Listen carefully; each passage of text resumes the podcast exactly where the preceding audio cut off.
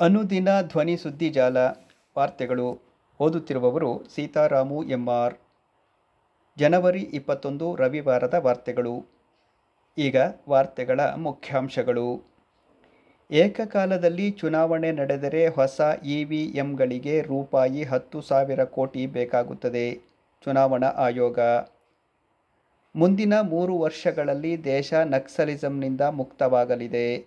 Amit Shah. GSDP trillion dollar ತಲುಪಲು ಸಂಪನ್ಮೂಲ ಕೊರತೆ, ಮುಖ್ಯಮಂತ್ರಿ.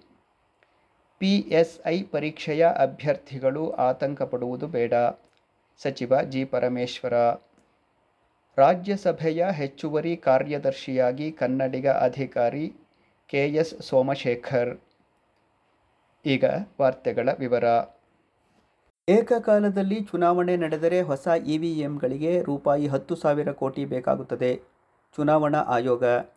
ಲೋಕಸಭೆ ಮತ್ತು ವಿಧಾನಸಭೆಗಳಿಗೆ ಏಕಕಾಲದಲ್ಲಿ ಚುನಾವಣೆ ನಡೆದರೆ ಹೊಸ ವಿದ್ಯುನ್ಮಾನ ಮತಯಂತ್ರ, ಇವಿಎಂಗಳನ್ನು ಖರೀದಿಸಲು ಚುನಾವಣಾ ಆಯೋಗಕ್ಕೆ ಪ್ರತಿ ಹದಿನೈದು ವರ್ಷಗಳಿಗೊಮ್ಮೆ ಅಂದಾಜು ರೂಪಾಯಿ ಹತ್ತು ಸಾವಿರ ಕೋಟಿ ಬೇಕಾಗುತ್ತದೆ ಎಂದು ಚುನಾವಣಾ ಆಯೋಗ ಇಸಿ ತಿಳಿಸಿದೆ. ಇ ವಿ ಎಂ ಮೆಷಿನ್ಗಳ ಜೀವಿತಾವಧಿ ಹದಿನೈದು ವರ್ಷಗಳು. ಏಕಕಾಲದಲ್ಲಿ ಚುನಾವಣೆಗಳು ನಡೆದರೆ ತಮ್ಮ ಜೀವಿತಾವಧಿಯಲ್ಲಿ ಇ ವಿ ಎಂ ಮೂರು ಚಕ್ರಗಳ, ಅಂದರೆ ಮೂರು ಬಾರಿ ಚುನಾವಣೆ ನಡೆಸಲು ಒಂದು ಸೆಟ್ ಇ ವಿ ಎಂ ಮಂತ್ರ, ಯಂತ್ರಗಳನ್ನು ಬಳಸಬಹುದು ಎಂದು ಆಯೋಗವು ಸರ್ಕಾರಕ್ಕೆ ತಿಳಿಸಿದೆ.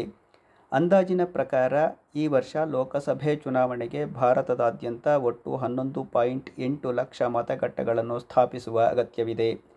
ಏಕಕಾಲದಲ್ಲಿ ಮತದಾನದ ಸಮಯದಲ್ಲಿ ಪ್ರತಿ ಮತಗಟ್ಟೆಗೆ ಎರಡು ಸೆಟ್ ಇ ವಿ ಎಂಗಳು ಬೇಕಾಗುತ್ತವೆ. ಒಂದು ಲೋಕಸಭಾ ಸ್ಥಾನಕ್ಕೆ, ಇನ್ನೊಂದು ವಿಧಾನಸಭಾ ಕ್ಷೇತ್ರಕ್ಕೆ. ಹಿಂದಿನ ಅನುಭವಗಳ ಆಧಾರದ ಮೇಲೆ ಸರ್ಕಾರಕ್ಕೆ ಕಳುಹಿಸಲಾದ ಮಾಹಿತಿಯಲ್ಲಿ ದೋಷಯುಕ್ತ ಘಟಕಗಳನ್ನು ಬದಲಾಯಿಸಲು ಕೆಲವು ನಿಯಂತ್ರಣ ಘಟಕಗಳು ಸಿಯು, ಬ್ಯಾಲೆಟ್ ಯೂನಿಟ್ಗಳು ಬಿಯು ಮತ್ತು ಮತದಾರರ ಪರಿಶೀಲಿಸಬಹುದಾದ ಪೇಪರ್ ಆಡಿಟ್ ಟ್ರಯಲ್ ವಿವಿಪಿಎಟಿ ಯಂತ್ರಗಳ ಮೀಸಲು ಅಗತ್ಯವಿದೆ ಎಂದು ಚುನಾವಣಾ ಆಯೋಗ ಹೇಳಿದೆ.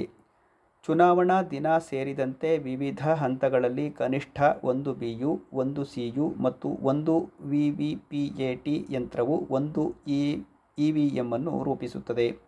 ವಿವಿಧ ಅಂಶಗಳನ್ನು ಗಮನದಲ್ಲಿಟ್ಟುಕೊಂಡು ಏಕಕಾಲದಲ್ಲಿ ಚುನಾವಣೆಗೆ ಕನಿಷ್ಠ ನಲವತ್ತಾರು ಲಕ್ಷ ಎಪ್ಪತ್ತೈದು ಸಾವಿರದ ನೂರು ಇ ವಿ ಎಮ್ಗಳು ಮತ್ತು ವಿ ವಿ ಪ್ಯಾಟ್ಗಳು ಮೂವತ್ತ್ಮೂರು ಲಕ್ಷ ಅರವತ್ತ್ಮೂರು ಸಾವಿರದ ಮುನ್ನೂರು ಬಿ ಯುಗಳು ಮೂವತ್ತಾರು ಲಕ್ಷ ಅರವತ್ತೆರಡು ಸಾವಿರದ ಆರುನೂರು ಸಿ ಯು ಮತ್ತು ವಿ ವಿ ಪ್ಯಾಟ್ಗಳು ಅಗತ್ಯವಿದೆ ಎಂದು ಆಯೋಗವು ಕಳೆದ ವರ್ಷ ಫೆಬ್ರವರಿಯಲ್ಲಿ ಕಾನೂನು ಸಚಿವಾಲಯಕ್ಕೆ ಬರೆದ ಪತ್ರದಲ್ಲಿ ತಿಳಿಸಿದೆ.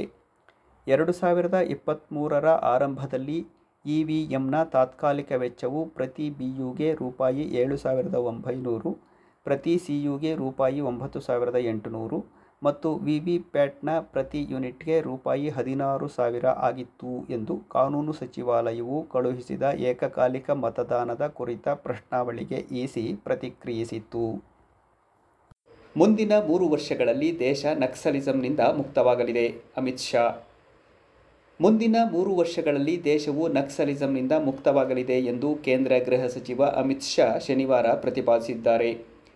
ಅಸ್ಸಾಂನ ತೇಜ್ಪುರ ಸಮೀಪದ ಸಲೋನಿಬರಿಯಲ್ಲಿ ಸಶಸ್ತ್ರ ಸೀಮಾ ಬಲ ಎಸ್ಎಸ್ಬಿದ ಅರವತ್ತನೇ ಪುನರುತ್ಥಾನ ದಿನವನ್ನು ಉದ್ದೇಶಿಸಿ ಮಾತನಾಡಿದ ಅಮಿತ್ ಶಾ, ಎಲ್ಲ ಕೇಂದ್ರ ಸಶಸ್ತ್ರ ಪೊಲೀಸ್ ಪಡೆಗಳಲ್ಲಿ ಸಂಸ್ಕೃತಿ, ಇತಿಹಾಸ, ಭೂಗೋಳ ಮತ್ತು ಭಾಷೆಯನ್ನು ಸೂಕ್ಷ್ಮವಾಗಿ ಸಂಯೋಜಿಸುವಲ್ಲಿ ಮತ್ತು ಗಡಿ ಪ್ರದೇಶಗಳಲ್ಲಿ ಜನರನ್ನು ಹತ್ತಿರಕ್ಕೆ ತರುವಲ್ಲಿ ಬಿ ವಿಶಿಷ್ಟ ಪಾತ್ರವನ್ನು ವಹಿಸುತ್ತದೆ ಎಂದು ಹೇಳಿದರು.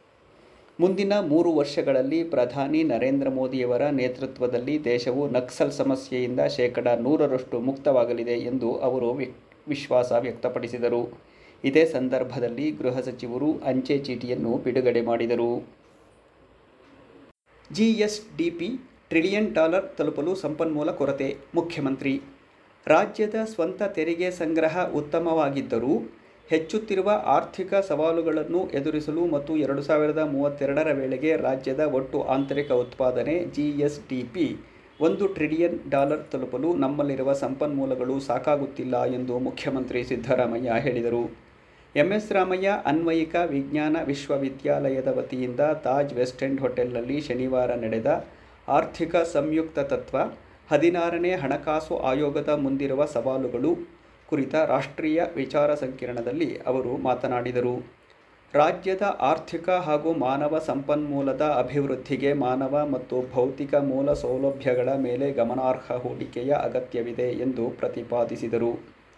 ಇಡೀ ದೇಶದಲ್ಲಿ ಅತಿ ಹೆಚ್ಚು ತೆರಿಗೆ ನೀಡುವ ಕರ್ನಾಟಕಕ್ಕೆ ತಾನು ನೀಡುವ ಪಾಲಿಗೆ ತಕ್ಕ ಪ್ರತಿಫಲ ಸಿಗದಿರುವುದು ವಿಪರ್ಯಾಸ.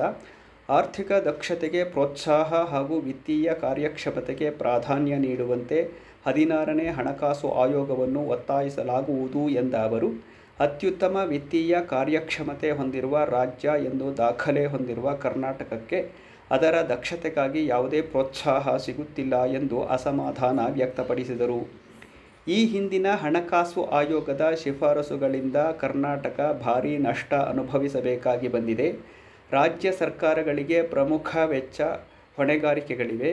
ಬಹುತೇಕ ಸಂದರ್ಭದಲ್ಲಿ ಅಗತ್ಯ ರಾಜಸ್ವ ಸಂಪನ್ಮೂಲಗಳ ಲಭ್ಯತೆ ಇರುವುದಿಲ್ಲ. ವಿತ್ತೀಯ ಸ್ವಾಯತ್ತೆ ಉಳಿಸಿಕೊಳ್ಳುತ್ತಲೇ ರಾಜ್ಯ ಮಟ್ಟದಲ್ಲಿ ವೆಚ್ಚ ಹೊಣೆಗಾರಿಕೆಗಳನ್ನು ಪರಿಣಾಮಕಾರಿಯಾಗಿ ನಿರ್ವಹಿಸುವ ನಿಟ್ಟಿನಲ್ಲಿ ಸಂಪನ್ಮೂಲ ವರ್ಗಾವಣೆಗೆ ಹಣಕಾಸು ಆಯೋಗಗಳು ಪ್ರಾಮುಖ್ಯ ನೀಡಬೇಕು ಎಂದು ಅವರು ಅಭಿಪ್ರಾಯಪಟ್ಟರು. ರಾಜ್ಯದ ಆರ್ಥಿಕ ಹಾಗೂ ಮಾನವ ಸಂಪನ್ಮೂಲದ ಅಭಿವೃದ್ಧಿಗೆ ಮಾನವ ಮತ್ತು ಭೌತಿಕ ಮೂಲ ಸೌಲಭ್ಯಗಳ ಮೇಲೆ ಗಮನಾರ್ಹ ಹೂಡಿಕೆಯು ಅಗತ್ಯವಿದೆ ಎಂದು ಅವರು ತಿಳಿಸಿದರು. ಇಎಸ್ಐ ಪರೀಕ್ಷೆಯ ಅಭ್ಯರ್ಥಿಗಳು ಆತಂಕ ಪಡುವುದು ಬೇಡ. ಸಚಿವ G. Parameshwara, police sub inspector PSI ನೇಮಕಾತಿ ಮರು ಪರೀಕ್ಷೆಗೆ ಸಂಬಂಧಿಸಿದಂತೆ ಗುಪ್ತದಳ ಇಂಟೆಲಿಜೆನ್ಸ್ನ ಪರಿಶೀಲನೆ ವೇಳೆ ಮಾಹಿತಿ ಹೊರಬಿದ್ದಿದ್ದು ಸಿಸಿಬಿ ಪೊಲೀಸರು ಕೂಲಂಕುಷವಾಗಿ ವಿಚಾರಣೆ ನಡೆಸುತ್ತಿದ್ದಾರೆ ಎಂದು ಗೃಹ ಸಚಿವ ಜಿ ಪರಮೇಶ್ವರ ಹೇಳಿದರು. ಪಿಎಸ್ಐ ಮತ್ತು ವಾಣಿಜ್ಯ ತೆರಿಗೆ ಇನ್ಸ್ಪೆಕ್ಟರ್ ಸಿಟಿಐ ನೇಮಕಾತಿಗೆ ನಡೆಯಲಿರುವ ಪರೀಕ್ಷೆಯ ಪ್ರಶ್ನೆ ಪತ್ರಿಕೆ ನೀಡುವುದಾಗಿ ಗುಪ್ತದಳದ ಪಿಎಸ್ಐ ಒಬ್ಬರು ಆಮಿಷವಡ್ಡಿ ಹಣಕ್ಕೆ ಬೇಡಿಕೆ ಇಟ್ಟಿದ್ದಾರೆಂದು ಆರೋಪಿಸಿ ಕೆಲವು ಪರೀಕ್ಷಾರ್ಥಿಗಳು ಶುಕ್ರವಾರ ರಾತ್ರಿ ನೀಡಿದ್ದ ದೂರಿನ ಆಧಾರದಲ್ಲಿ ಸಿಸಿಬಿ ಪೊಲೀಸರು ಪಿಎಸ್ಐ ಅನ್ನು ವಶಕ್ಕೆ ಪಡೆದು ವಿಚಾರಣೆ ನಡೆಸುತ್ತಿದ್ದಾರೆ. ಈ ಬಗ್ಗೆ ಸುದ್ದಿಗಾರರ ಜೊತೆ ಶನಿವಾರ ಮಾತನಾಡಿದ ಪರಮೇಶ್ವರ, ಆರೋಪದ ಹಿನ್ನೆಲೆಯಲ್ಲಿ ಸಿಸಿಬಿಯವರು ಸಿ ಪಿಎಸ್ಐ ಅನ್ನು ವಶಕ್ಕೆ ಪಡೆದು ವಿಚಾರಣೆಗೆ ಒಳಪಡಿಸಿದ್ದಾರೆ. ಯಾವುದೇ ರೀತಿಯ ಅಕ್ರಮ ನಡೆದಿಲ್ಲ. ಅಕ್ರಮದ ಬಗ್ಗೆ ಮಾಹಿತಿ ಸಂಗ್ರಹಿಸಲು ನಕಲಿ ಕರೆ ಮಾಡಿರುವುದಾಗಿ ಆರೋಪಿತ ಹೇಳಿಕೆ ನೀಡಿದ್ದಾನೆ. ಸತ್ಯಾಸತ್ಯತೆಯ ಬಗ್ಗೆ ಪರಿಶೀಲನೆ ನಡೆಸಲಾಗುತ್ತಿದೆ. ಸುರಕ್ಷಿತವಾಗಿ ಪರೀಕ್ಷೆ ನಡೆಯಲಿದ್ದು, ಅಭ್ಯರ್ಥಿಗಳು ಆತಂಕ ಪಡುವುದು ಬೇಡ ಎಂದರು.